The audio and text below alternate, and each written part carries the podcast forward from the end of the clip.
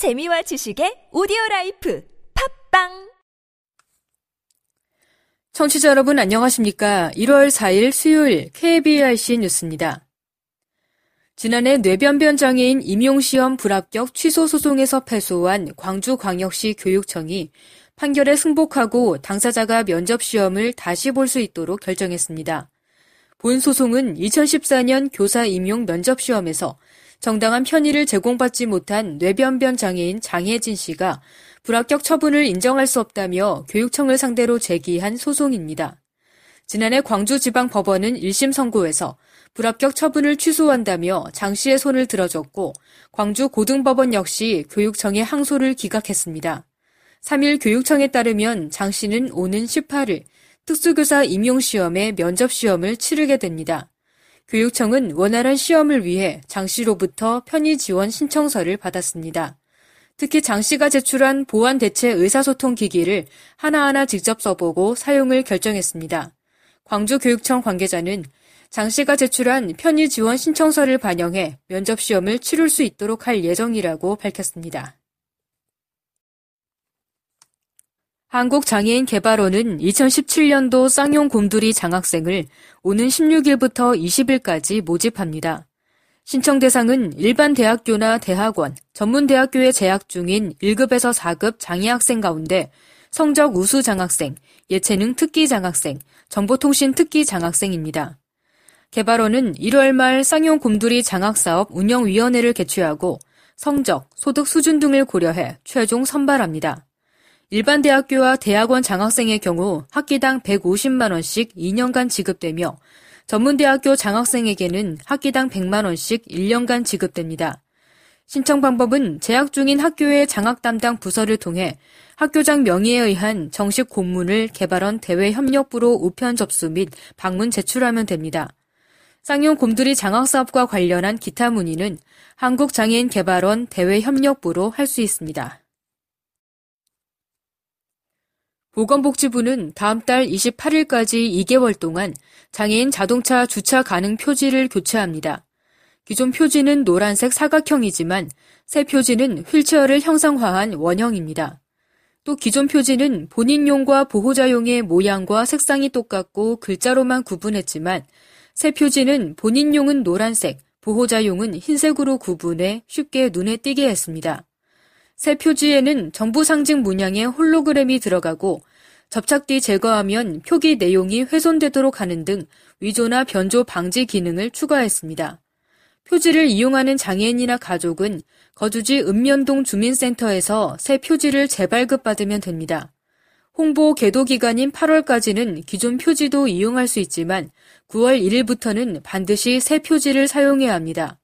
기존 표지를 사용해 장애인 주차구역에 주차하다 적발되면 10만원의 과태료가 부과됩니다. SC제일은행은 시각장애인을 위한 오디오 콘텐츠를 개발하는 착한 도서관 프로젝트 시즌6를 실시한다고 3일 밝혔습니다. 지난 2011년 시작된 이 프로젝트는 일반인들의 목소리 재능 기부를 통해 제작한 오디오북을 시각장애인에게 기부하는 사회공헌 캠페인입니다. 이번 콘텐츠의 주제는 시각장애 청소년을 위한 꿈 백과사전으로 약 100개의 직업과 대학교 전공 과목 등에 대한 소개가 담길 예정입니다. 목소리 기부 희망자는 오는 31일까지 착한 도서관 프로젝트 시즌6 홈페이지에 접속하거나 서울 종로구 SC제일은행 본점 1층 착한 목소리 기부존에서 녹음을 하면 됩니다. 박종복 SC제일은행장은 시각장애 청소년들의 미래를 위해 많은 분들이 이번 프로젝트에 관심을 가져주길 바란다고 전했습니다.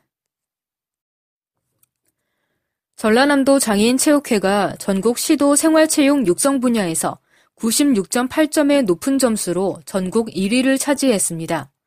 대한장애인 체육회가 주관한 이번 평가는 전국 17개 시도의 생활체육 사업을 대상으로 성과, 정책 반영, 행정, 위원회로 나누어 진행됐습니다. 전남은 대한장애인체육회 기금 공모 사업 최다 선정, 생활체육 참여자 확대, 모든 영역의 장애인 참가 및 만족도, 노력도, 자치단체장 의지 등에서 높은 점수를 받았습니다. 이외에도 생활체육 우수지원 운영 사례 전국 2위로 상금 300만 원을, 시도 장애인 체육발전 방안 경진대회 1위로 상금 100만 원을 받았습니다. 또 생활체육 통합교실 우수지원 부문 전국 4위, 대한장애인체육회 체육진흥상도 수상했습니다. 전남장애인체육회는 올해 14만여 명의 장애인의 생활체육 참여율을 전남장애인체육회는 올해 14만여 명의 장애인의 생활체육 참여율을 17%에서 20% 수준까지 끌어올리는 한편 우수선수 지원 강화, 전문 지도자 배치 등을 통해 전국대회 성적 상승을 목표로 하고 있습니다. 박종열 사무처장은 지난해 직원들이 열정을 갖고 장애인들의 체육활동 지원을 잘해줘 좋은 성적을 낼 수 있었다면서 앞으로도 변함없는 성원과 관심을 바란다고 소감을 전했습니다. 유정복 인천시장이 장애인 권익 보호와 복지 증진을 위해 장애인 복지단체장들과 논의하는 시간을 가졌습니다. 유 시장은 3일 인천시청 인근 학식 유 시장은 3일 인천시청 인근 한 식당에서 17개 장애인 단체 단체장 23명과 간담회를 진행했습니다. 이날 유 시장은 장애인들을 위한 발달장애인 지원센터 설치와 행복한 장애인 가정을 만들기 위한 휴식 지원 사업 등 인천형 복지 모델 추진에 대해 얘기를 나눴습니다. 또 민관이 협력해 중증 재가장애인을 지원하는 두루미 사업에 대해서도 논의했습니다. 지난해 인천시는 장애인 소외 지역인 강화해 지난해 인천시는 장애인 소외 지역인 강화에 거주시설인 요한의 집을 개소하고 동구에 동구 장애인 복지관을 신축한 바 있습니다. 올해는 시각장애인을 위한 점자도서관 건립을 추진 중이며 오는 4월에는 장애인 인권센터를 개소할 예정입니다. 유 시장은 장애인 복지단체장들의 불편사항을 수렴할 것이라며 올해는 장애인의 삶의 질 향상을 위한 인천형 복지 모델로 지원 사업을 확대할 것이라고 밝혔습니다. 충남 아산시 장애인 복지관은 지적장애 청소년 농구팀 아산 빅스가 동계 방학 기간을 활용해 집중 훈련에 들어갔다고 3일 밝혔습니다. 아산 빅스는 아산시 관내 7개 학교에서 12명의 장애 청소년 농구 선수를 모집해 구성된 팀입니다. 훈련은 2월 말까지 진행되며 매주 월요일은 오후 4시부터 6시까지 아산시 청소년 교육문화센터 스마트 체육관에서 수요일과 금요일은 10시부터 12시까지 순천향대 실내 체육관에서 각각 실시합니다. 이 기간에는 학기 중에 하기 힘든 기초 체력 훈련을 중점으로 부족한 개인 기본 기술을 가다듬고 향상시키는 시간을 갖습니다. 주장인 홍석호 학생은 지난해 아쉽게 우승하지 못했던 대회들을 생각하며 최선을 다해 훈련에 임하고 있다면서 많은 친구들이 함께 참여할 수 있는 기회가 됐으면 좋겠다고 말했습니다. 최진영 아산 빅스 코치는 최진영 아산 빅스 코치는 추운 날씨와 방학 기간인데도 열정적으로 참여하는 선수들이 자랑스럽다며 이번 집중 훈련을 통해 기초 체력 및 기본 기술을 향상시킬 수 있도록 노력하겠다고 각오를 다졌습니다. 끝으로 날씨입니다. 내일 강원 영동과 경상 동해안, 경북 북동 산지는 아침부터 밤사이 비 또는 눈이 오겠고 제주도는 밤에 비가 내리겠습니다. 내일 강원 산지에는 다소 많은 눈이 내릴 것으로 보입니다. 교통안전에 유의하시기 바랍니다. 내일 아침 최저 기온은 영하 5도에서 6도, 낮 최고 기온은 4도에서 11도가 되겠습니다.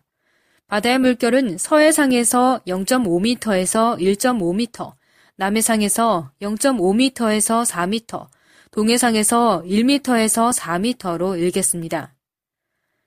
이상으로 1월 4일 수요일 KBRC 뉴스를 마칩니다. 지금까지 제작의 안재영, 진행의 홍옥희였습니다.